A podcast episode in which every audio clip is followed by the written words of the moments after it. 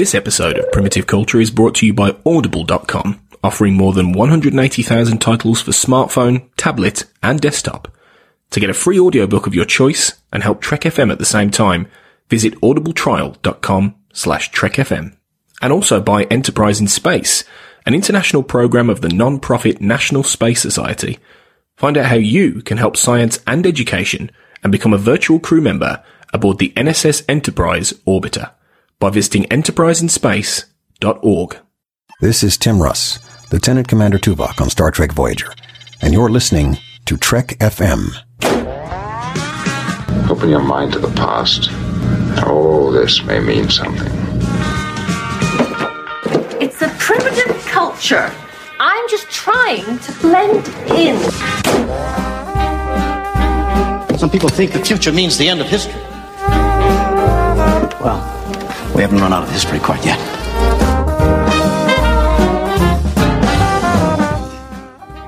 Hello and welcome to Primitive Culture, a Trek FM podcast all about our history, our culture, and how Star Trek relates to it. I'm Duncan Barrett, and joining me is the very important, significant, critical to our operations, Clara Cook. How are you, Clara? I'm I'm good, Duncan. Thank you. I'm I'm, I'm hoping to survive to the end of this podcast. Me too. That's why it's it's absolutely essential that this podcast just could not happen without us. So uh, we're, we're not in any way dispensable or disposable. Uh, you know, if, if, one of us goes, then then that's it, listeners. So um, hopefully uh, we'll, we'll, make it through to the end of the recording. Yeah, yeah, anyway. Yeah. the topic, listeners, that we're talking about today, as you might have deduced from that, is red shirts. We're, we're looking at the, the kind of trope of the red shirt within Star Trek. We're actually oddly not going to talk that much about actual red shirts, I'd say, insofar as we're not really going to be looking at the original series and the red shirted characters who died various horrific deaths in that series if you are interested in that topic, um, there was a great episode of Standard Orbit a couple of months ago where they looked uh, sort of episode by episode at all the red shirts who, who met their horrific and grisly ends. but we're sort of taking it for granted for this episode, for the purposes of this episode, that we sort of understand that certainly after the original series went off the air, possibly before that, I don't even know when people started noticing this kind of trope, but that for the for the rest of the history of Star Trek, there's been a kind of awareness that there is this thing that we call the red shirt trope, that there are certain people who seem to be destined to meet a rather sudden and abrupt end, and that this is something that we can kind of talk about and examine. And and indeed something that Star Trek has uh, talked about and examined and kind of deconstructed itself. So we're really going to be looking at um, not so much the original series, but the later series and how they kind of engage with that trope. And we're also going to be talking a little bit about a novel called Red Shirts, which is a novel by John Scalzi, which sort of takes the kind of cultural idea of the red shirt and really flips it on its head in a way. Clara, do you want to give our listeners a little bit of an idea about what that novel's all about? Yeah, so it's uh, it's a novel that starts out with a um, the main character um, boarding a starship, and it's it is a lot like Star Trek. So there is a uh, there is a Federation, although it's not called the Federation. Everything is exactly like you would find in a Star Trek universe, but it's all named differently. And the main character is called Dahl, and he uh, has a backstory, which is um, and spent quite a lot of time in the beginning of the novel explaining his backstory to the point where I was like, why do we need so much backstory? But now I, re- I know I realize why. Uh, and and the, he makes some friends as he boards the ship. And they're, they're actually new crew members to this ship, which is called the Intrepid. As you well know, the Intrepid is obviously a ship in Star Trek that meets a grisly end. So that is, that, I think that must have been some sort of little in joke there. And they start to notice that people, more and more people are dying on away missions and that the percentage of people dying on away missions on the Intrepid is higher than any other ship in the fleet and they and, and just that the superiors are going on these ridiculous away missions that are incredibly dangerous that don't really seem to have much of a purpose. And that the every time the superiors come by the sort of science uh, science labs everybody hides in a cupboard. People go off for a coffee break. They you know they there's this sort of yeti like character who's hiding in the bowels of the ship to try and avoid being spotted by any of the bridge crew there's this idea that if you actually ever get summoned to the bridge and you end up on the bridge, that you're probably going to die sometime in the future. and they start to realize that there's a pattern, basically, which is that the there seems to be a narrative, and the narrative seems to sort of take a strange turn every once in a while. Uh, there seems to be some ridiculous away mission, and they're called on it. They'll, they'll be on it for some strange reason, and then they'll end up dying, basically, in actually quite horrible ways. Like a lot of the deaths are quite gruesome in the book. Including death by alien badgers. That's uh, one of the more interesting ones that comes up, and an exploding head. Yeah, they're quite they're quite kind of gruesome. I mean, it, it's definitely it's sort of original series at its campest Star Trek. I think that it's kind of. Yeah, of it's a parody, yeah. And, and what they discover basically in the end, these characters. So we're, we're sort of following essentially the red shirt characters. We're following the kind of low level, like the ensigns on the ship. Um, is is they realise that there is this kind of narrative going on. They realise that events are controlled by something kind of outside of their understanding of the universe and causality and so on. And um, what this one character Jenkins discovers is that the, the closest analog to the experiences that they're going through on a daily basis are old episodes of Star Trek, which he manages to dig out. And he actually shows them, look, this is what happens in Star Trek. You know, they go to a different planet, they, they beam down, the captain, the senior bridge crew all beam down into danger, but nothing bad ever happens to any of them. Uh, apart from, there's one character called Kerensky, who I think is meant to be a bit of a Chekhov. It's a Chekhov, who kind of gets beaten up or he gets injured, but he's always basically okay. But then always one or two of the uh, junior characters ends up dying, and they realise basically that the only logical interpretation of what's happening is that they're in a TV show, or at least that they're not in a TV show, but that they're the way the book presents it is that their reality is sort of impinged on by the narrative of a TV show, and so they have these moments where kind of characters go from being just behaving like themselves in real life as sort of autonomous beings to sort of acting in a kind of heroic, dramatic TV show fashion. And towards the end of the book, they end up coming into the real world, into our world, and they discover that they are in this TV show. It's actually not Star Trek, it's a kind of crappy knockoff of Star Trek that's uh, been running in the present day, but very much kind of following that sort of formula. Uh, and so then the rest of the novel is about whether they can sort of escape their fated deaths as these kind of minor characters and uh, and realize that um, you know they can have their own autonomy and their own real lives. But it's, it's quite an interesting novel. I mean, it's, it's it's it's a funny, it's a comic novel. It's it's quite enjoyable. It's, it's a good sort of romp, but it also raises a lot of interesting questions about the way that those kind of red shirt characters are used in Star Trek, uh, you know, and elsewhere in fiction uh, and drama of various kinds. What function their deaths serve? Because there's a big question in the novel about, you, you know, some of them say at various points, you know, we don't mind dying. But we want our deaths to mean something, and it feels like these deaths are trivial. They're kind of abrupt. They're out of the blue. They're they're kind of pointless. And basically, they're just a cheap way of sort of raising the stakes in a scene, of demonstrating that the enemy or whatever is dangerous and might kill people. But the deaths themselves don't really achieve anything. And it's kind of interesting when we think about the way that Star Trek engages with these questions, because it made me think very much of the character of Tasha Yar, because Tasha Yar is a character who we see, well, we, we don't see it the second time, but we assume that we see her die twice. We see her die this kind of pointless red shirt death first in Skin of Evil, and then we see her in Yesterday's Enterprise go and get the kind of heroic death that's going to mean something. And there's, you know, there's a scene in the novel Red Shirts where one of the characters basically says the same thing. You know, I don't mind dying, but I want it to, I want to die saving someone else's life, or I want to die saving the crew. I want something uh, meaningful to happen as a result of it. I want it to be a kind of heroic sacrifice. I don't just want to be a kind of, yeah, okay, this week this guy had to die, and next week it'll be her, and then it'll be the guy over there, and so on. And every week they're, they're killing people off at this kind of, in this rather callous, kind of meaningless way. So the novel sort of deconstructs the idea of the red shirt very much by forcing you to sympathize with the people in that situation and actually see the kind of horror of it existentially from their point of view when they become aware of it. And there are lots, there's, there's quite a funny scene where they're all talking about the kind of ramifications of this. And one of them says, you know, yeah, if we were all stoned and uh, just talking about this in theory, this would be quite interesting and entertaining. But, you know, we're all going to die imminently. And this is, this is really pretty grim and awful.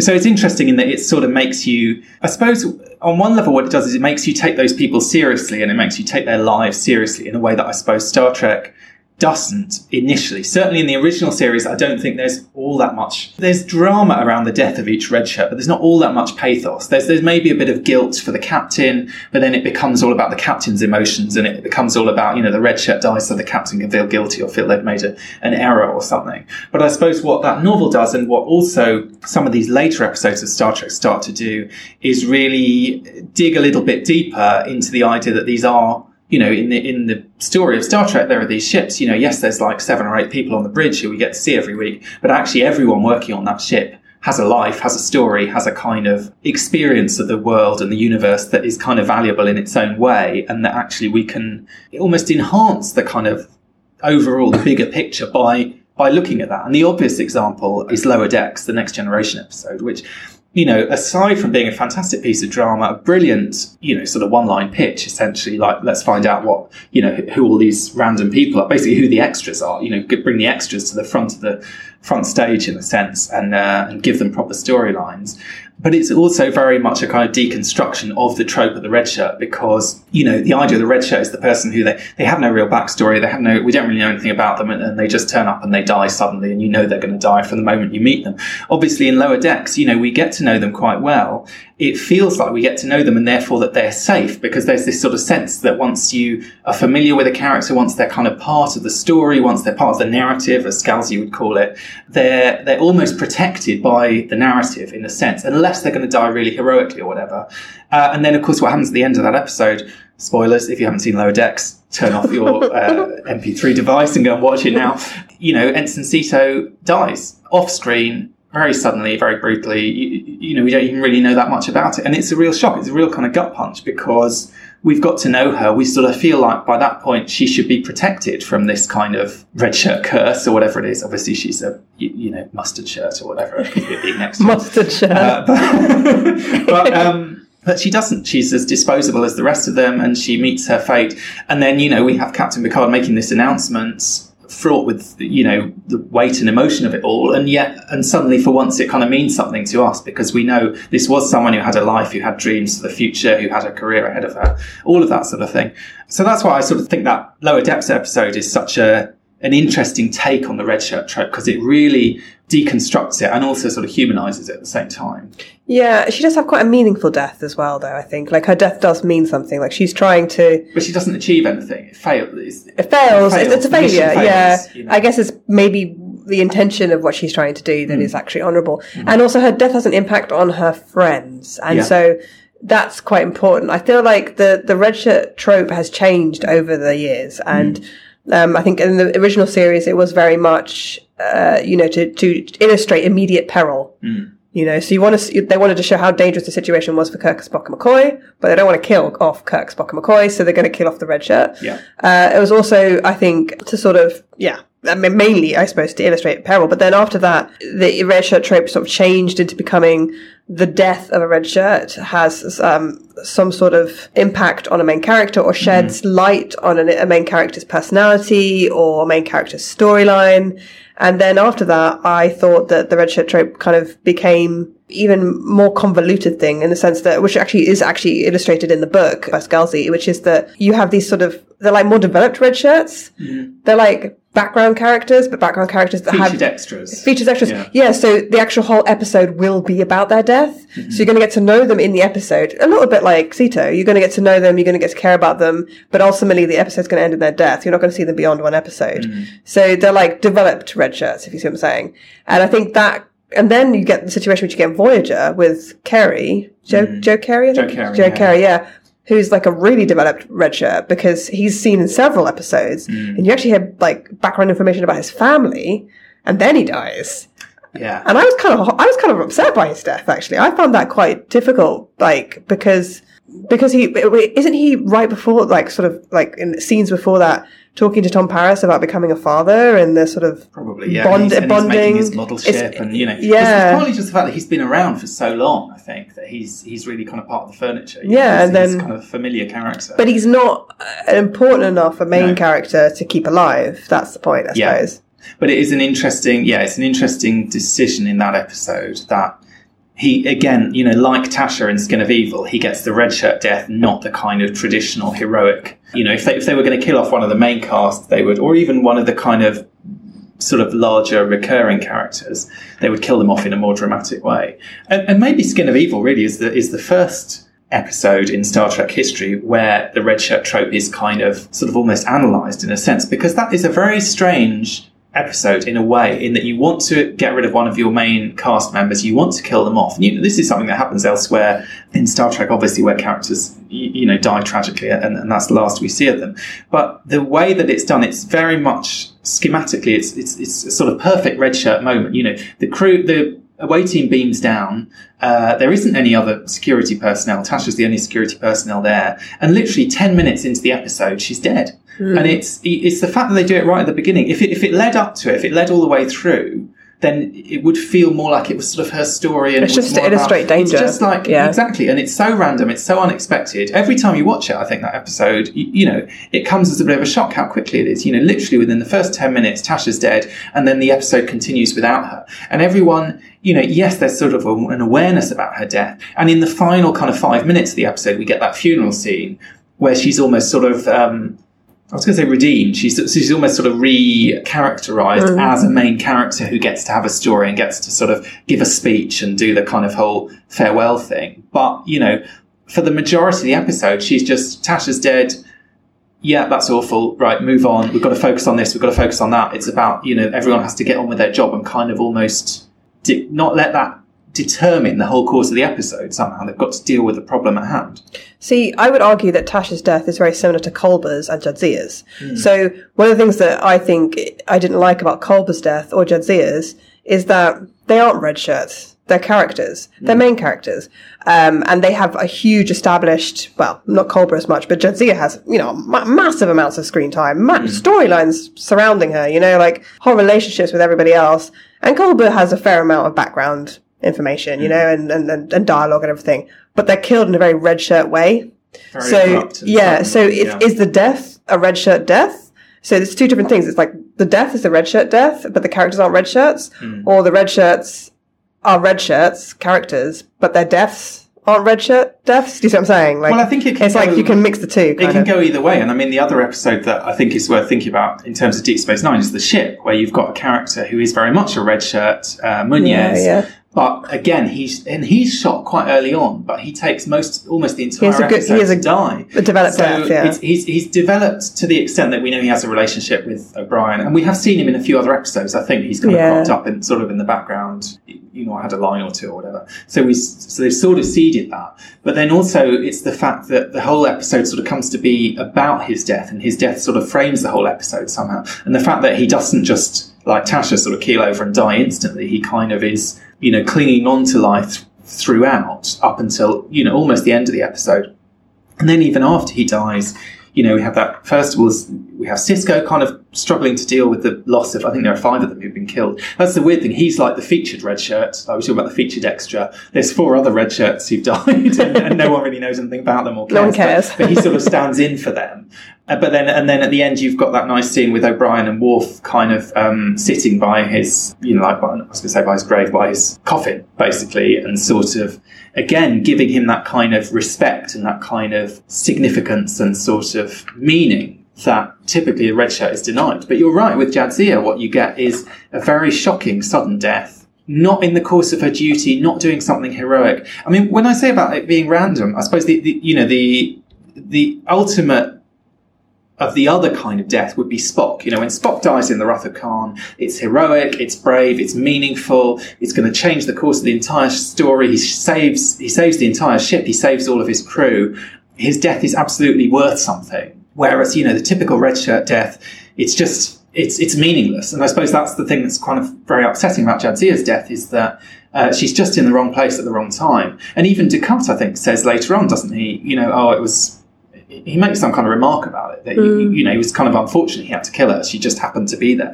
But at the same time, I think the way that episode is structured, there is at least an arc to it insofar as there's this whole thing about she does have whether some last words, doesn't she? she she yeah first of all she gets Yeah. the last words off so she gets to seemingly die but then speak a few lines to say goodbye she struggles on, so she gets that which is a bit like Tasha gets her kind of beyond the grave last words. Yeah. but she also gets the kind of sense of a, a shape to the death because there's this whole thing about you know can she and Worf have a, have a baby or not um, and she's getting to the point where you know she's willing to kind of uh, pray to the prophets and kind of engage with the kind of spiritual um, side of things, which she's always been extremely resistant to up to that point in the series. She's always said, you know, they're aliens, they're not prophets, you know, this is all a load of rubbish.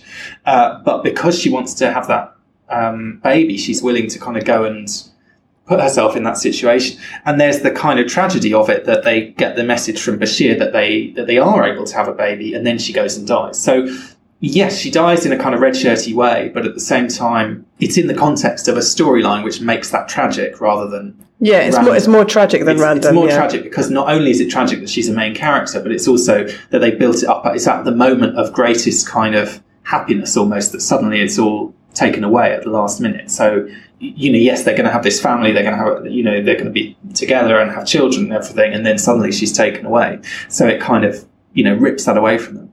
But so I think there, there's definitely an element of in these kind of later Star Trek episodes of being able to sort of vary the kind of terms of the of what it means to be a red shirt, what it means to die like a red shirt. But I think you're right, definitely. Joe Carey is an example of of a, a recurring character who dies like a red shirt, and it is a shock.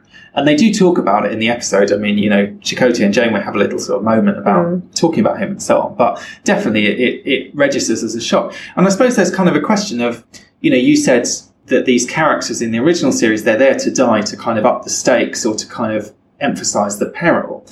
There's also a question of, of do they die just to affect one of our main characters? Do you know what I mean? Are they just there to kind of um, so that their death can sort of traumatize someone else? And another episode that is quite interesting in this respect is the Enterprise episode, uh, The Forgotten, which is all about Trip having to write this letter for uh, one of his kind of junior crewmen who's died again quite randomly in a, in a, an engagement and she was very young and it was sort of unexpected and so on and it's quite an interesting episode because he it, on the one hand it's sort of um, putting the focus on the red shirt on the tragedy of the red shirt's death you know we even get to meet her because she comes to him in a sort of dream or a vision or whatever uh, and, and so we sort of get to humanize her a bit she's not just one of those however many people who were killed in that action but at the same time there's this weird uh, sense that for Trip, what he realizes is the reason he's kind of blocked writing this letter is that he can't stop thinking about his sister. And so she's kind of come to stand in for the sister that he's lost in the Xindi attack. And he almost can't differentiate her.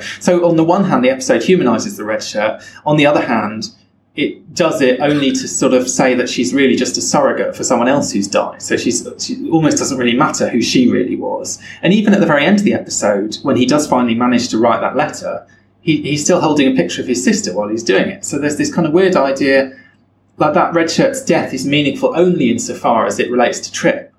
And I guess it ties into this idea of, you know, criticism that a lot of people have with a lot of kind of genre, um, you know, TV or, or, or other kind of media is this idea of fridging, the idea that you kill a character in order to, uh, for the impact it has on someone else. And typically you kill a female character for the impact it has on her partner, who will then go on a kind of, you know, revenge filled spree and, and write injustices and so on because his dear wife or girlfriend has been killed. And, it, and it's obviously something that um, I think a lot of people had an anxiety about when you, you talked about the death of Culber being very sudden, that there was kind of, was there a sort of element of that? You know, was it all about affecting Stamets and kind of the impact on him and almost sort of disregarding the fact that Culber was a character that people had grown to like Although- in his own right? Although we don't have much of a idea of the reaction that it's had on Stamets, we see like I got one Yeah. scene where he appears to be slightly upset. I mean, I don't think they've really explored that. They could explore that more. Definitely they could. yeah. I also feel like the whole thing with Trip being able to understand the death of a female crew, mem- crew member because his sister died It's a little bit like when you hear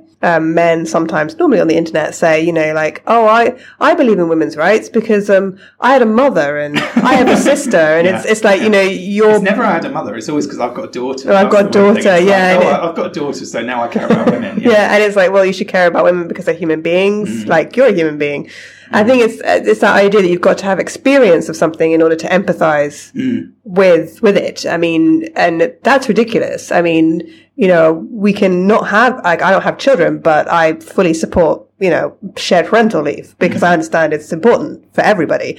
Uh, so you know, I mean, you can not be um, a person of color, but you can understand that racism can you know really affect people's lives. I mean, mm. I think that it, yeah, it, it sort of cheapens the death of the of, of, the red shirt, and it sort of cheapens his uh, condolence letter to her mm. parents or her family. I also feel that it's also really obvious to me the entire time that he's suffering from the death of his sister, and the idea. I guess they just must not have really been in touch with their emotions or in touch with like the idea of like mental health and mm. PTSD back in Star Trek Enterprise. I say back. It's in the it's in the future. You know, I mean, a massive attack like that on Earth and losing a family member. I would. I just thought they'd be more emotionally intelligent, but that's just me. I think that There's no counsellor on board. There's no- there's no counsellor, They you're right. To take one. And um, and Phlox isn't the best counselor, perhaps. Mm. I actually think that the the deaths of the red shirts and Discovery are actually more upsetting, and I think Mm-hmm. they have more meaning to them. I think, I think, I mean, they are quite, they can be quite random. There's that crew member that dies while Burnham is in the in the brig. Right at the beginning of Discovery, Mm. And that but was that's upsetting. We thought he was going to be a regular, didn't we? And he was all the publicity and everything. You know, he was at the convention, he was in all the pictures and everything. And that was very much like we obviously there was a suspicion that Michelle Yeoh was not going to be around like for every episode, and that therefore it was quite likely she was going to die in the premiere. But he was absolutely someone that we thought was going to be part of the crew, and then suddenly he's dead. But And I that was quite effective in a way because it did sort of subvert your expectations. It was a genuine shock. Yeah, and also it's upsetting because he's disorientated Mm. and frightened right before he dies. And same with Michelle Yeoh's character, same with um, uh, Captain Georgiou. I mean, she dies in a horrible way. Yeah. You know, and uh, and I guess I guess this whole researching for this whole podcast made me think about death in Star Trek generally. And Mm. I, I there is something to be said for this heroic death, you know, this meaningful death that you give a character where they have the last they have their last words, they get to say goodbye to their loved ones, they've saved the ship or the station or whatever they've done but actually death in real life doesn't always work that way. Death is, is it's actually quite hard to have a good death. In fact a lot of people don't die good deaths. And so perhaps maybe in a way one of the reasons why red shirts is such a trope and why perhaps maybe it upsets people but also disturbs people people recognize it is because people want meaningful deaths from characters and television shows to sort of reassure them that death isn't such a frightening thing and they, they themselves are not going to have terrible deaths. And i think in examples of modern television that we have now, like, you know, I mean, when we were talking about this podcast before doing it, you mentioned stuff like The Walking Dead, mm. Game of Thrones, and there's some pretty mean, meaningless deaths in mm. Game of Thrones, some pretty awful, meaningless deaths of innocent people in Game of Thrones. And The Walking Dead, I mean, the deaths are just barbaric, aren't they? Mm. So, whereas you compare that with something like Lord of the Rings, where everyone gets a very long speech before they die. You think about Boromir's death, you know, he has this like long thing and, and, um, that's, you know, it's tragic, but But it's heroic. it's heroic. It's an epic, yeah. And I think we want a meaningful death. And so I think that's why the red shirt trope kind of upsets us. And I think that Voyager tried to address that issue of um, meaningless red shirt deaths with having in Ashes to Ashes an actual red shirt coming back to life hmm. and confronting the captain for sending her on a mission which she doesn't even say to Janeway. What's her name? Ensign Lindsay Ballard. Lindsay Ballard. And she actually says to Janeway, doesn't she, like, why didn't you send one of hmm. someone else? And she mentions like Tuvok or, ba- or B'Elanna. And I like, why didn't you send them? Is it because you're close to them? Is it because you care about them? And Janeway doesn't really actually answer her. Janeway says something like, you know, well, I'm, I'm, you know, I can understand why you might be angry with me or something. But she doesn't really address the question. And you sort of wonder, is that because she doesn't want Tuvok or B'Elanna? She cares more about them because they are actual permanent, like, main characters. And as well, also the episode uh, Latent Image, which is uh, the one that we've discussed a lot actually, uh, that, that, that the Doctor has to make a choice between saving Harry Kim or this, I think it's Ensign Jetal. Jetal? Ensign, Ensign yeah. Who is like this person that we've literally just met. In fact, we don't even meet her because it's all like, She's already dead. she's already dead. It's the Doctor's memories. And he, Same with Lindsay Ballard. I mean, same with we Lindsay Ballard. her. Yeah, that's true. Yeah. Um, and so he's sort of torn, going back over and over and over about the choice that he made to save one rather than the other. And like in the in the novel Red Shirts, there's so many things in these episodes that don't make any sense. In the novel Red Shirts, the main characters, the actual Red Shirts themselves, not the main characters, but the main characters of the book, not the main characters of the safe, for instance, the Intrepid, the Red Shirts, are, are wondering, like, why is it that he's ordering me to do this? This is really stupid. Or why are we even on this planet? Or, or, or why have we gone round this corner? And the red shirts themselves find themselves making silly decisions that they're like, while they're making them, like, uh, why am I doing this? Why am I running away from this thing that's Mm. going to kill me? Like, why am I not hiding? And in, in latent image, you know, for the narrative, there are only two people who can perform this procedure to save either, you know, Kim, Harry Kim, or Ensign Jetal. And the, why are there no other doctors or no other medics on a ship the size of Voyager? You know, I mean, the doctor himself makes strange decisions, you know, and part of it is because you need for the narrative for narrative purposes, you need the main characters to make dumb decisions so the red hmm. shirts can die, and the red shirts have to die in order for the main characters to learn something about themselves. But it's weird, those Voyager episodes, I feel like Voyager is on this sort of strange mission to kind of, yeah, almost sort of rehabilitate these red shirts. But the, the weird thing is, what I think is a shame is they don't do it with red shirts who we've actually ever seen. Do you know what I mean? Like those characters are, they're new characters, they're newly cast for those episodes, and we're supposed to believe that they were sort of in the kind of imagined backstory of Voyager that we never saw for some reason, kind of going about their business. Whereas I think, you know, it, I think it's a shame that they weren't able to use a character that we had. I mean, in a way, if the Doctor had killed Carey instead of Harry, it would have had more Yeah. weight to it. Do you know what I mean? Because at least we've been like, oh wow, Carey, you know, okay, well, yeah, I suppose it's obvious he's going to pick Harry. And I, and I think there's the other weird thing with that with that story is the Doctor's whole crisis is he can't understand why he picked Harry and not Ensign Jetal. We all know that We can- like, we it's can a complete no-brainer. Obviously, he's going to pick the main character Yeah. and not the red shirt. You know, that's how it works. Like the Doctor clearly has never seen Star Trek, so he doesn't know. You know that those are kind of the rules, and he can't sort of rationalize it. So there's this weird, almost sort of split personality where Voyager's sort of saying, on the one hand, yeah, we understand these are the expendable characters. On the other hand, no, they're not. They're as real as everyone else, and they're as human as everyone else, and so on. But I think it's interesting when you were saying, you know, uh, do we find it disturbing these red shirt deaths? I actually don't know if we do, and I think that's part of the thing about with the original series. They're generally people find them comic, you know, especially when you uh, you see all those like clips of like all of them edited together or something. There's something slightly Or like memes. yeah, kind of over the top. And even with the next generation, you know, there's that quite horrific death in where Silence has lease of the guy at the helm. Oh, yeah. Uh, and he's like clutching his head and collapses in the middle of the bridge and dies. I mean, it's, it is quite horrific, but at the same time, it's so over the top and random that there is something kind of grimly comedic about it, if you know what I mm. mean. But it's weird that we don't feel more sympathy for the red shirts because I suppose one of the reasons that these other stories, these kind of deconstruction stories resonate, I think, is of course the red shirts are us. I mean, you know, if you and I were serving on the Enterprise, we probably wouldn't be up on the bridge. We probably would be, you know, scrubbing the plasma conduit or doing some kind Speak of for random- yourself. Maybe we'd be working in the library. I don't know. But do you know what I mean? We'd be doing one of these kind of We'd be running uh, like the less Starship dramatic- like radio show. yeah, and we, we yeah, that's yeah, the enter briefing with Neelix or whatever. but we wouldn't be, um, you know, doing the heroic thing and saving the day No. and so on necessarily. And I think that's that's part of why these kind of stories appeal. And and some of the comedy in say in Scalzi's novel, and it also reminded me a bit of the episode of Black Mirror that they did, which was a kind of Star Trek sort of a pastiche in effect was that idea of what you don't get in Star Trek. In Star Trek, everyone's very sort of respectful of the chain of command. You know, even in that episode of the ship, they talk about how the five uh, crewmen who died were also pleased to serve under Sisko and how much they respected him and how proud they were to wear their uniforms and so on. Whereas in Red Shirts, the novel, what you get is these people who are like openly contemptuous of their superiors, who behave in every way basically like normal people in a kind of hierarchical system do about their bosses. You know, they think they're ridiculous. They think they, they didn't deserve to get the job. You know, it's almost a kind of horrible bosses element to it. And when you get to that episode of Black Mirror, it's literally, um, you know, it's a very dark spin on things because they are these kind of disposable characters. They, this is a spoiler if you haven't seen that episode of Black Mirror. Uh, go watch it if you I want haven't, to. I haven't. Sorry, Clara. I, I, I was just It's spoiling everything, man. uh, for Clara now. But um,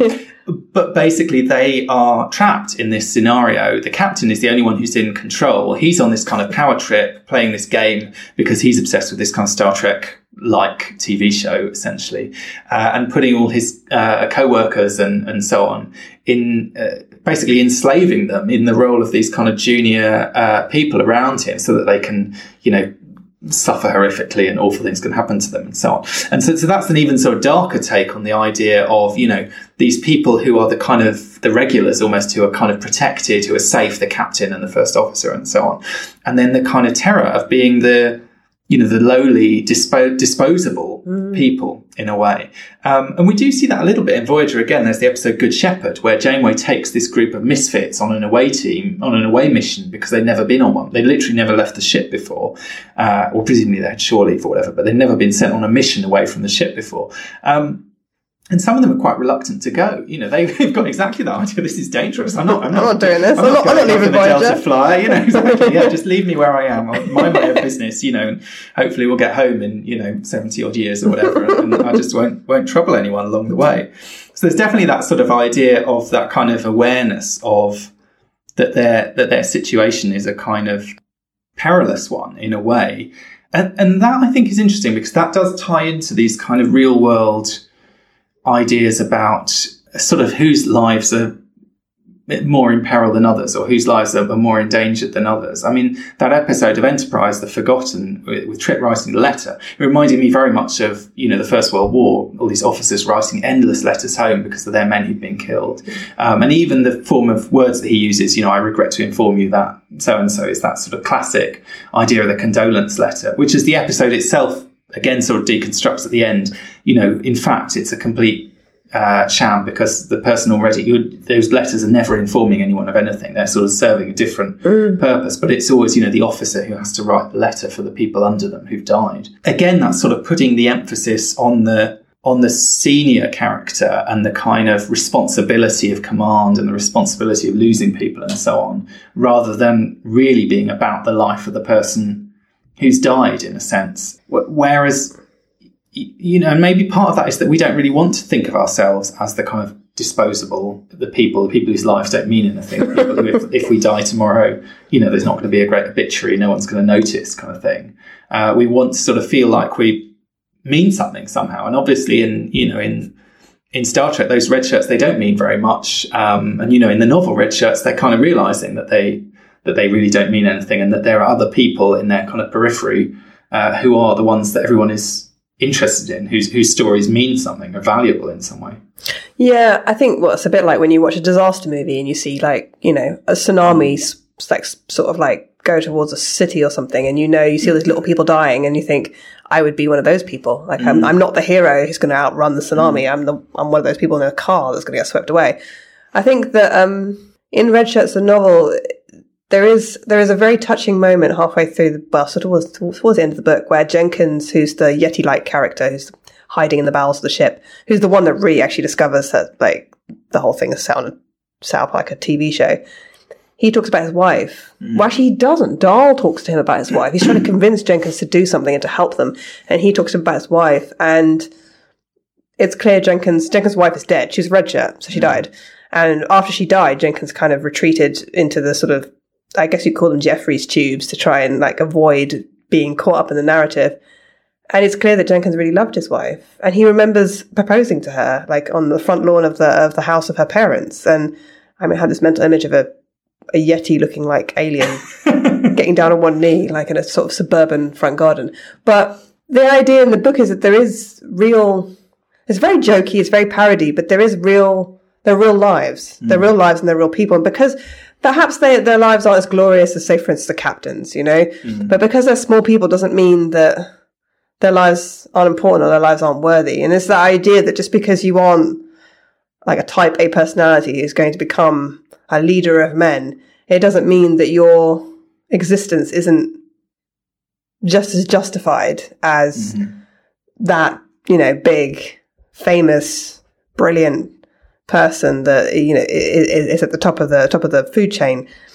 I think that one of the things that really struck me when I was researching for this podcast was how often Star Trek uses death as um, the ultimate narrative way to affect change, to create change. Mm. So some of the d- deaths that we're talking about, the red shirt deaths of main characters, are talking about are actually happened because the actresses or actors left the show. Mm-hmm. And so they've got to get rid of them somehow. And I've always thought it strange rather than transferring them out and sort of saying like, guys, I've decided to go work somewhere else and it's been great knowing you. And let's, let's like, you know, let's like, mes- touch, let's message know, yeah. each other. Let's send each other like mm-hmm. little space letters.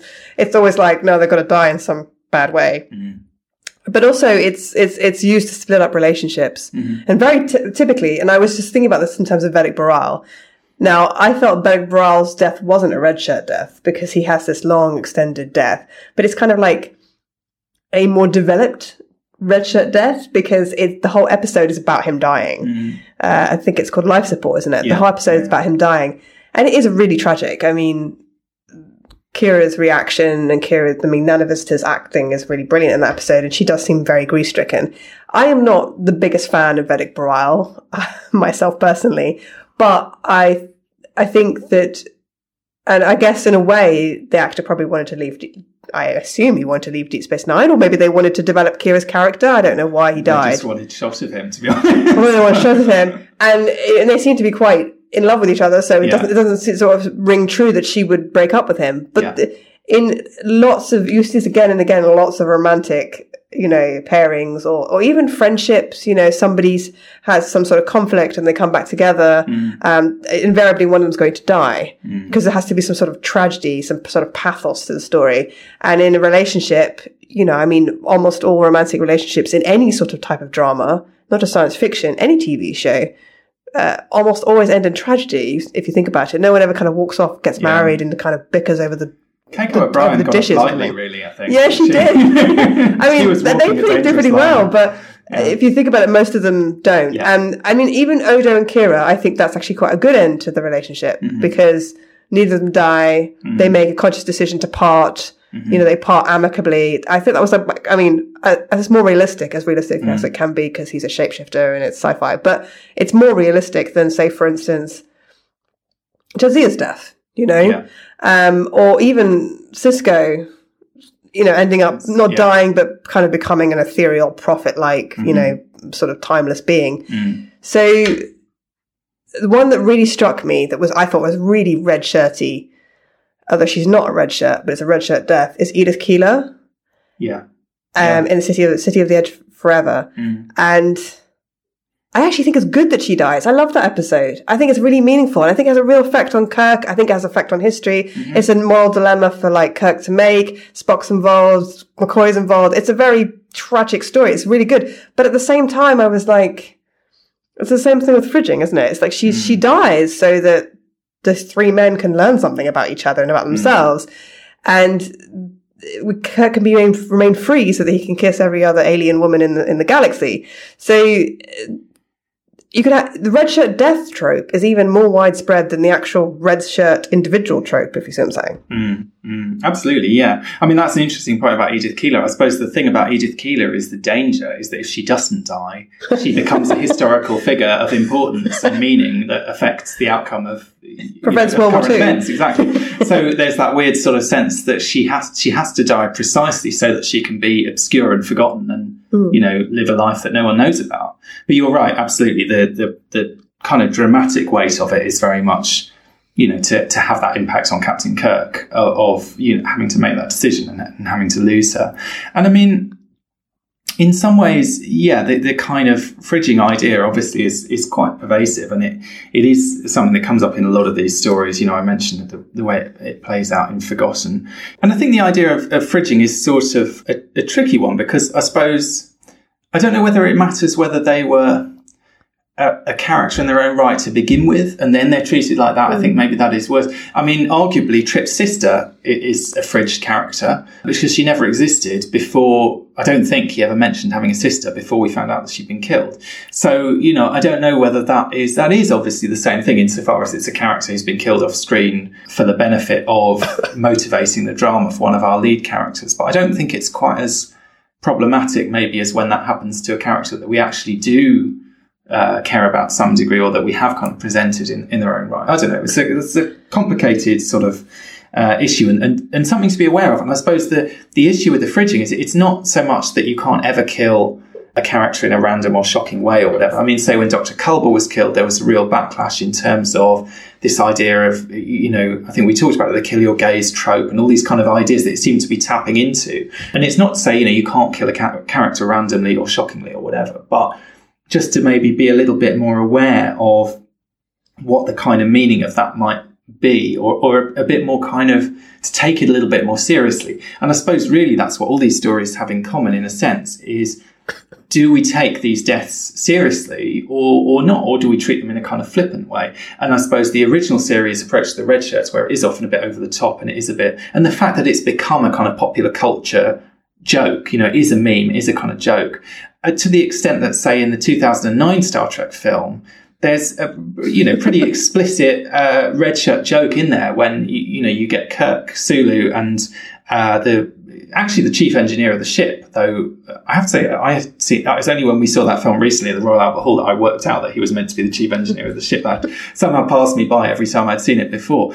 And but he is just like first of all he is literally wearing a red shirt. Secondly he's the most obnoxious like deserving to die a horrific death unpleasant character you could meet you know in the space of about five seconds on screen. He annoys everyone. He makes you know the kind of rebooted kirk seem really measured and reasonable because he's you know first of all he, he says yeah i'm gonna get some romulan ass or whatever and then and then he's you know kicks some romulan ass. But no no not get some. And, and then, then he's kind of cheering as they're going down on their and they're skydiving whatever. He's like a real jerk basically. And then he's just incinerated. Suddenly in a burst of flame in a moment that is clearly meant to be funny, you know, and it's like it's played for laughs. The comedy of this guy who was really brash and, and ballsy and thought he was great, just suddenly miscalculating and, and dying horrifically. But it is that kind of thing of like, so we can understand from the point of view of watching that film that that's funny. That's a, that's a mm. funny scenario. This guy was, you know, too cocky and, and he died as a result. Obviously in real life, that would be, horrific. We wouldn't feel like that. so there is this sort of weird play of like, what, what are the kind of conventions of drama or TV or film or whatever where we, we're willing to sort of suspend our empathy or suspend our kind of actual sort of natural response Hmm. in order to kind of enjoy something. I mean, I mean, and it's not just, you know, this trope. There's, you know, if you think about, you mentioned disaster movies, there's also like horror movies have certain tropes about who's going to die when. And, and, you know, there's various kinds of films where we kind of, you know, yeah, it's just a story. It's just make believe. We don't really care about about the people. The people are kind of disposable in some way. But it's interesting, you know, it's, it's not so much a one way thing where like, oh well, now it's 2009. We wouldn't dream of doing that. We care about characters too much. We can still laugh at you know this guy being incinerated. Yeah, and we don't want to make our entertainment, especially science fiction, like so dark and so dystopian that it becomes an incredibly hard, depressing slog to watch. Hmm. We don't want to be so po-faced either, like that we can't enjoy some of the humor that's injected, especially like kind of cocky, kind of like sailing close to the wind type of humor or dark humor. I did feel a little bit that Joe Scalzi's book, Red Shirts, was slightly mean about science fiction. The mm-hmm. really, the main bridge characters are seen as really pretty obnoxious. Like they have very, don't have any redeeming characteristics really. The captain is like this overblown, arrogant, kind of ridiculous, bad captain, you know, mm-hmm. um, Kerensky is actually really seen as a bumbling idiot, you know. Yeah, yeah, yeah. Whereas, although Chekov does have a lot of humor in the original series, and he, you know, he's, he is a humorous character. You know, mm-hmm. he's in the um, reboot, he's young and he's, um, you know, supposed to sort of seem like kind of over enthusiastic. In the original series, he's um, comparing everything that he comes across as being as good as, or, or not as good as something in Russia, or he says everything's invented in Russia. Like he's supposed to be funny. But there's also a serious element to him too. Like he's brave, he's smart. He is kind of mentored by Spock because he's supposed to be young and a genius, you know. So I did feel a little bit like the author of Red Shirts was kind of going a tad too far. And there is an element of like drawing the curtain aside and showing you how the sort of machine behind, you know, like the magician kind of revealing how he's he's done his tricks mm. to the point where like I don't really necessarily want to analyze every death in Star Trek. I don't really want to analyze or I don't know, obviously that's what we're doing right now. I don't, re- I don't really want to necessarily be thinking about every red shirt that dies and mm. feeling guilty that I'm kind of enjoying Yeah. the fact that they're dying because they should have a better, meaningful storyline. And or even if you're not enjoying it, that you're kind of indifferent to it, I suppose, because you recognise that from a narrative point of view, it's not important. Yeah, so so in a way, I felt like it, it was. It, I enjoyed the book a lot, and actually, I would recommend anyone listening to um, get the audio version because it's read by Wil Wheaton, and he's he's actually a very good uh, um, audiobook reader, actor, actor. But I, after a while, I was like, you know, this is a very cynical take on Star Trek, and I, I can tell you like Star Trek because you really the detail here in the book is very much something. It's very, very detailed. I can see that there's a lot of depth to it. I can see that you, you know, you're a Star Trek fan. But we're getting to the point now where I'm struggling to watch Star Trek episodes afterwards because I'm starting to feel a little bit guilty every time a red shirt dies. And also kind of just like sort of seeing how stupid some of the captain's decisions are Yeah. to like, lead to all these like deaths of crew members. Which is kind of a theme, that idea of bad leadership, and whether or not it's the captain who's a bad leader, uh, which is the case in the, you know, in the in that novel, uh, the the Intrepid, you know, the captain of the Intrepid is is is a bit of a buffoon, as you say, but also what turns out, you, you know. Spoilers again, uh, but in the latter part of that novel, they come to the real world and they find the the uh, executive producer and the writer, the like head writer of the kind of Star Trek knockoff show that their that is their reality.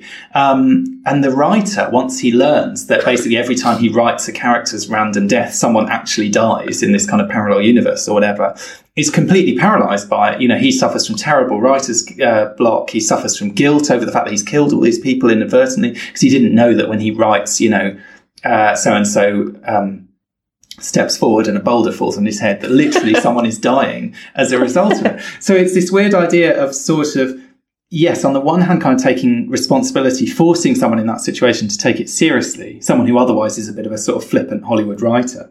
Uh, but also, again and again, this sort of idea of of bad leadership, bad writing. And that's what they keep coming back to in the Red Shirts novel is they're like, you know, you're a hack. You're writing our stories badly. We want mm. you to take us seriously. We want you to be a better writer. We don't even mind if you have to kill us sometimes, but give us proper deaths. Treat us, you know, like real characters, basically.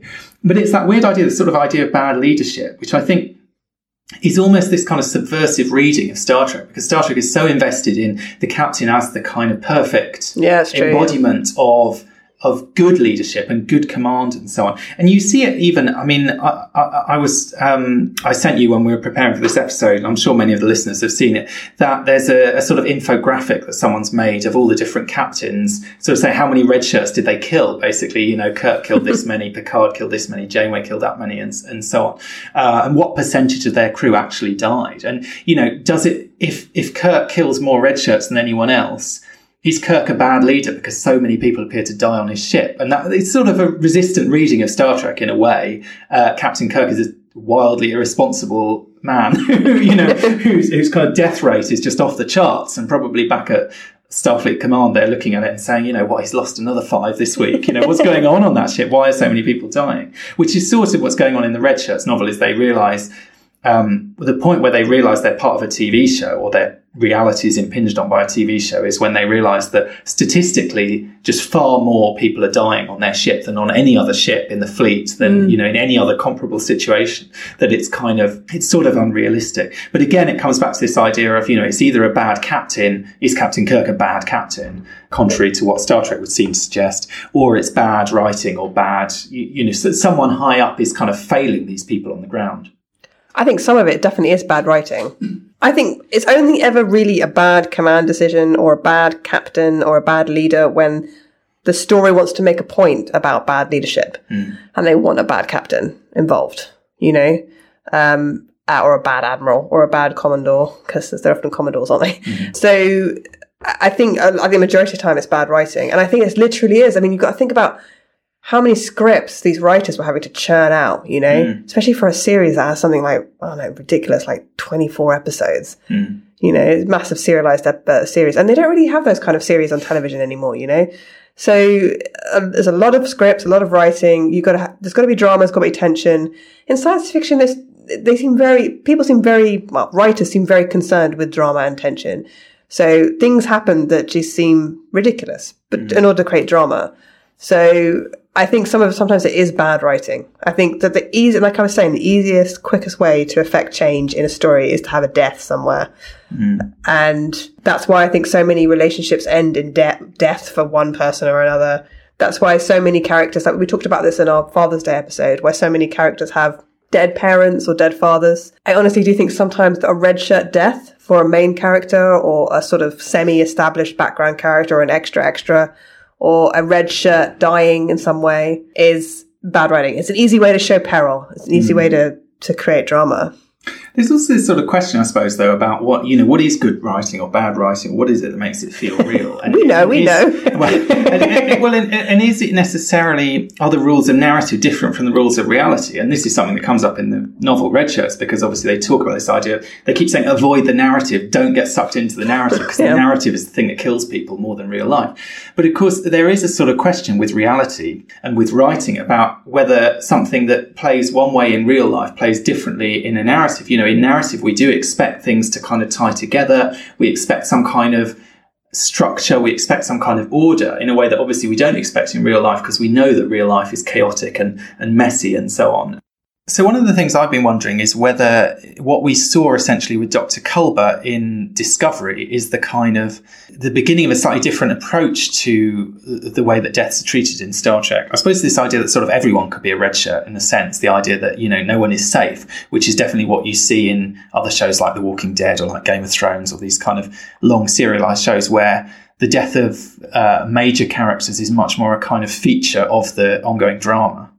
Yeah, so earlier in this podcast, I basically said that I thought that death was actually can often be quite brutal and meaningless, and that having a meaningful death, like the kind you'd find in Lord of the Rings or that you find in Star Trek with some characters, is a little bit unrealistic.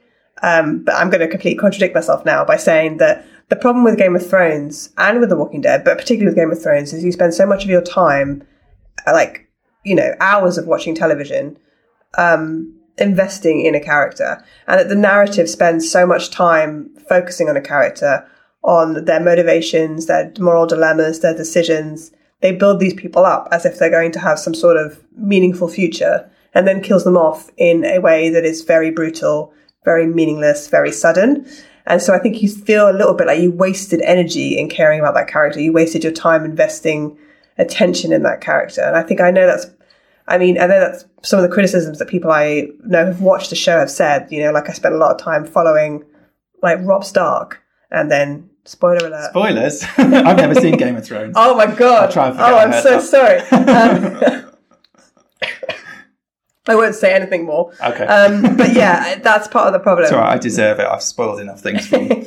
So there is an element of audience frustration and audience satisfaction. So if you're a writer, it's not just about the drama; it's also about like I think it's I think it's also about giving the audience satisfying entertainment. And isn't is a red shirt death really that satisfying for a long term developed character? No, it's kind of like it's like junk food, isn't it? It's like sort of quick fix, a quick quick sort of treat almost, isn't it, of a bit of drama. And I suppose that's where this sort of criticism of red shirt deaths as bad drama comes in. Whereas something like you know the death of Spock in the Wrath of Khan. Um, obviously, there was outrage at the idea of killing off Spock. At the same time, they did it in such a dramatic, meaningful, you, you know, uh, significant way that you kind of, as an audience, yes, you can feel kind of heartbroken that that's happened, but at the same time, you also feel satisfied at the way that it happened. And I suppose, you, you know, like you said, everyone wants to have a good death. Uh, in real, you know, in real life, that's something that people consider in terms of pain and suffering and, and, you know all these kinds of things and, and dignity and so on. Uh, and in a way it's sort of the same thing that we're talking about with these fictional characters in a way. We want them to die heroically. We want them to die in a sort of dignified um, dramatic satisfying way uh, so that their story sort of feels like it has a a shape to it a create I suppose a creative shape rather than the kind of messy uh, you know, slightly depressing shape of, of many real world lives, which possibly is something that we don't really want to be reminded about the fact that we're so insignificant and that our lives are so kind of meaningless, uh, and that, you know, we may well just die unexpectedly being hit by a bus or, you know, whatever it is. It's a kind of, um, it's something we don't really want to engage with. Um, the other thing that just crossed my mind about these red shirt deaths is that, you know, I think the the way that they're dealt with in the original series, there's something slightly flippant often about it, which is why they become a sort of comedic trope. That there is, you know, even if it's not comic, there's something kind of, oh, they've just died. Let's you, know, let's move on to the next thing, and it kind of undersells the effect. You know, even on someone in a I mean, granted that Starfleet is a military organization and therefore they probably are used to dealing with death, but that actually the presence of dead bodies for most people is quite shocking. And the more, you know, far more so if they're someone that you knew, or even not someone that you knew, but someone that, you know, you exchanged words with a few minutes before. And obviously these are the sort of things that people who have fought in wars and so on have had to deal with, you know, losing their friends or losing their colleagues or whatever. Um, but they are understandably traumatized by these things. And I suppose that's what we don't tend to see in Star Trek is any sense of the kind of uh, lasting impact of those sort of losses on people. There, there, might be a kind of temporary impact. So, say with Chief O'Brien in the ship, there is a kind, there is a real kind of emotional uh, residual effect there, and, and, even in lower decks, there's the kind of you know, obviously Picard and Worf, who are both in different ways sort of uh, sympathetic to and kind of mentoring the character of Ensign Sito, uh, definitely register that loss quite meaningfully. But at the same time, there certainly isn't that sense of kind of the the real sort of visceral horror of someone that you knew, you know, minutes before suddenly being dead, and and you know that's it.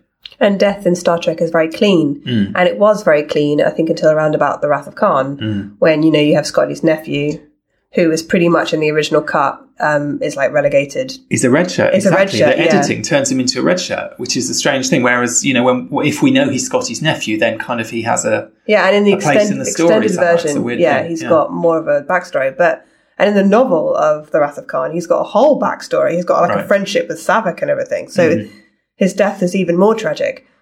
But yeah, I mean Spock's death, it's not like visceral, but he's obviously suffering. And Mm-hmm. I mean, he's sort of, I think you're supposed to think towards the end, he's kind of blind. He can't really see where he's going. And he's Yeah. got burns. He said he's burns on his face and his hands.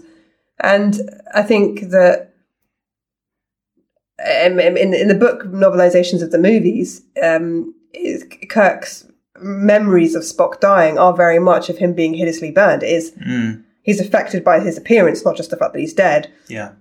So I think that you're right. It's it's it, you're right. The visceralness of death has gone uh, mostly for a lot from Star Trek. The the actual element of people being in pain. There's no real sort of.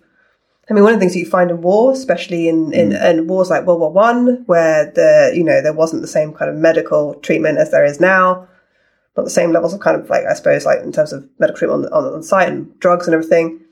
There's a lot of horrible pain, you know. I mean, a lot of people in no man's land screaming and screaming and screaming for hours until they eventually die.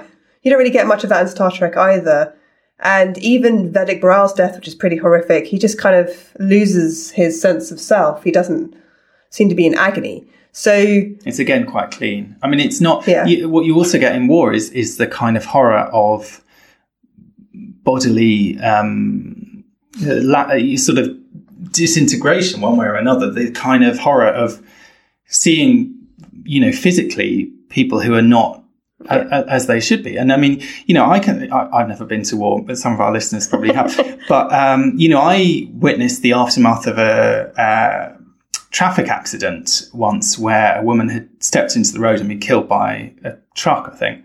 Um, and, you know, and she was already dead by the time I, I mean, I was literally just walking past going to the bank. Um, but it really affected me. I mean, like for weeks afterwards, I was having nightmares about this because just the sight of, you know, witnessing that really shocked, like profoundly shocked me. And even now, it's the sort of like it flashes into my head if I think, so you, know, if, if there's some kind of danger, uh, if I see a large truck or something, it kind of comes back to me that kind of idea.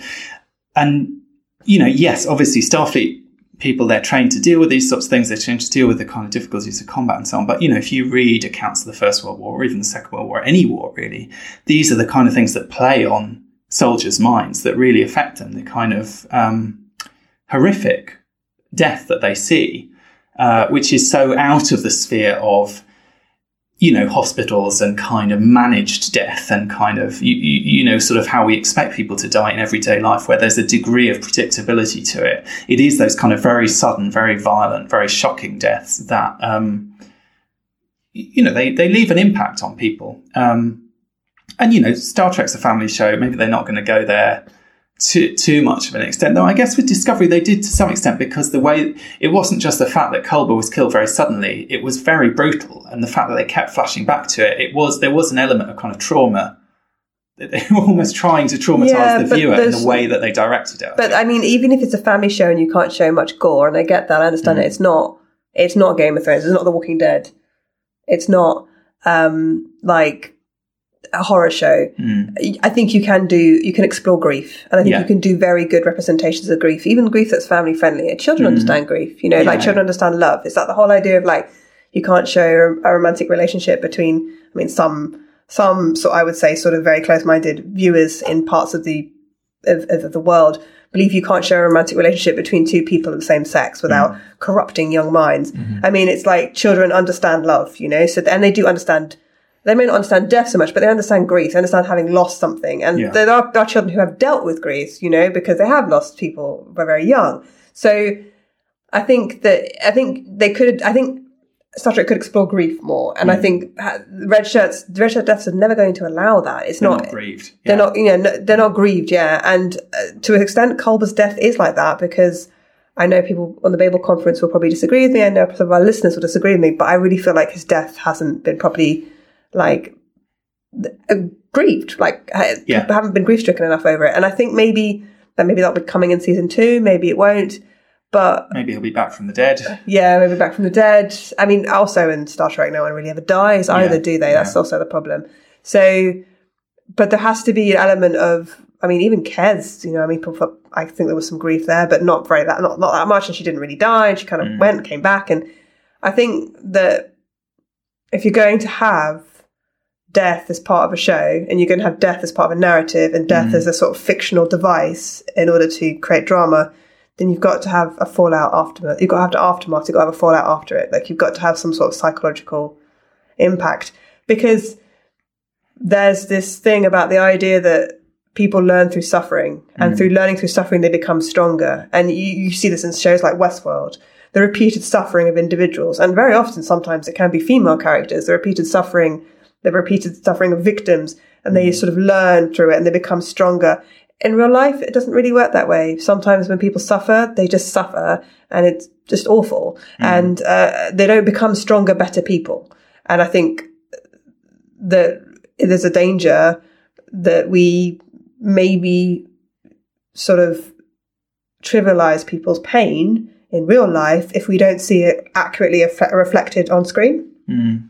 Yeah, that's an interesting point. I mean, when you were talking about the kind of ram- lasting ramifications, I mean, I, I suppose Jadzia's death is one where it does seem to kind of carry forward, at least to a certain extent, you know, insofar as we see the impact on Sisko, it is a real complete crisis for him. We sort of see the impact on Worf and so on.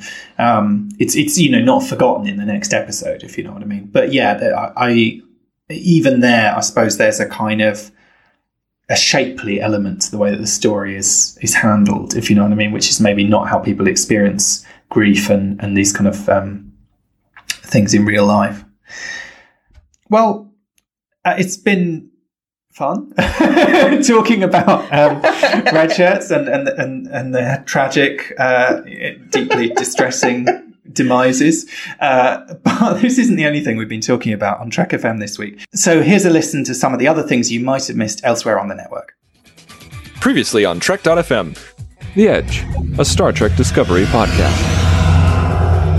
It's a white uniform, and you're dealing with medical blood, all this other stuff, fluids. Yeah. That thing ain't gonna stay white. So in my head, they're treated that it just doesn't even stick. It just repels off it. Earl Grey, So Picard says he won't transfer anyone off the ship, but as a compromise, get ready for this. As a compromise, he will reassign Worf as Wesley's tutor. I love that. Yes. Put some discipline in that boy.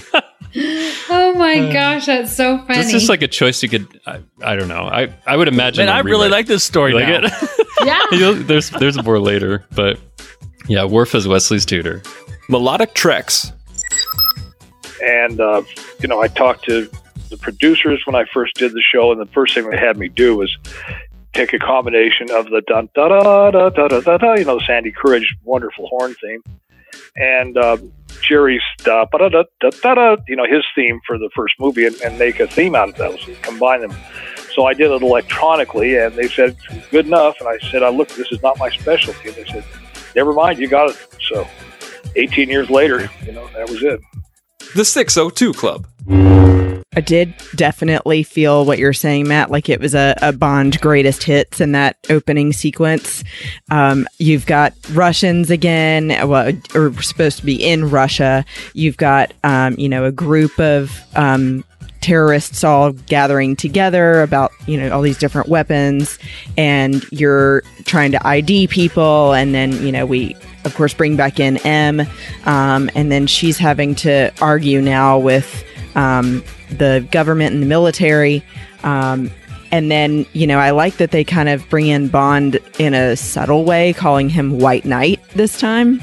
Um, that was cool. But yeah, I, I think otherwise it feels very familiar, but in a great way. Um, I feel like Arnold dealing with the music, um, and then the actors as well taking good direction made a lot of intensity in that scene.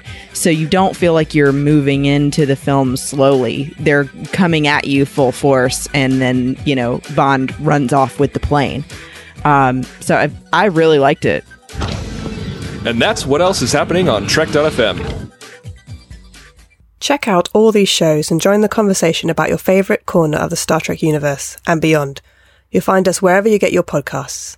If you're an Apple user, be sure to hit the subscribe button in Apple Podcasts on iPhone, iPad, or Apple TV, or the desktop iTunes app to get the latest episodes as soon as they're published. And please leave us a star rating and a written review. If you're not an Apple user, we've got you covered as well. You can find our shows on Google Play Music, Stitcher, TuneIn, Spreaker, SoundCloud, Windows Phone, and in most third party apps. And you can stream and download the MP3 file from our website or grab the RSS link. We'd love to hear your thoughts on today's show, and there are many ways for you to do that. The best place is to join the larger conversation at the Babel Conference, our listeners group on Facebook. Just type in Babel, that's B A B E L, into the search field on Facebook, and it should come right up. If you'd like to send us an email, you can use the form on our website at trek.fm slash contact. Choose to send to a show and select Primitive Culture. That will come right to us. You can also find the network on Twitter at TrekFM and on Facebook at facebook.com slash TrekFM. We are Primitive Culture and we are your hosts. My name is Clara Cook and you can find me on Twitter at ClaraJeanMC. My co-host is Duncan Barrett and you can find Duncan on Twitter at Barrett's Books. If you'd like to help us keep all our shows coming to you each week, you can become a patron of the network on Patreon. Visit patreon.com slash trekfm. That's P-A-T-R-E-O-N dot com slash trekfm to get all the details. Perks include early access to episodes, exclusive content, producer credits, and more, available through our special patrons website, Patron Zone. It requires a great deal of money to produce, host, and distribute these shows each month. We really appreciate any support you can give us and hope you'll join the team. Again, you'll find all the details at patreon.com slash trekfm. Now I'd like to express a big thank you to our executive producer, Amy Nelson. You can find Amy Nelson on the Earl Grey podcast on Trek FM. So thank you everyone for listening to this episode of Primitive Culture, a Trek FM podcast about our history, our culture, and how Star Trek relates to it. You're blended already.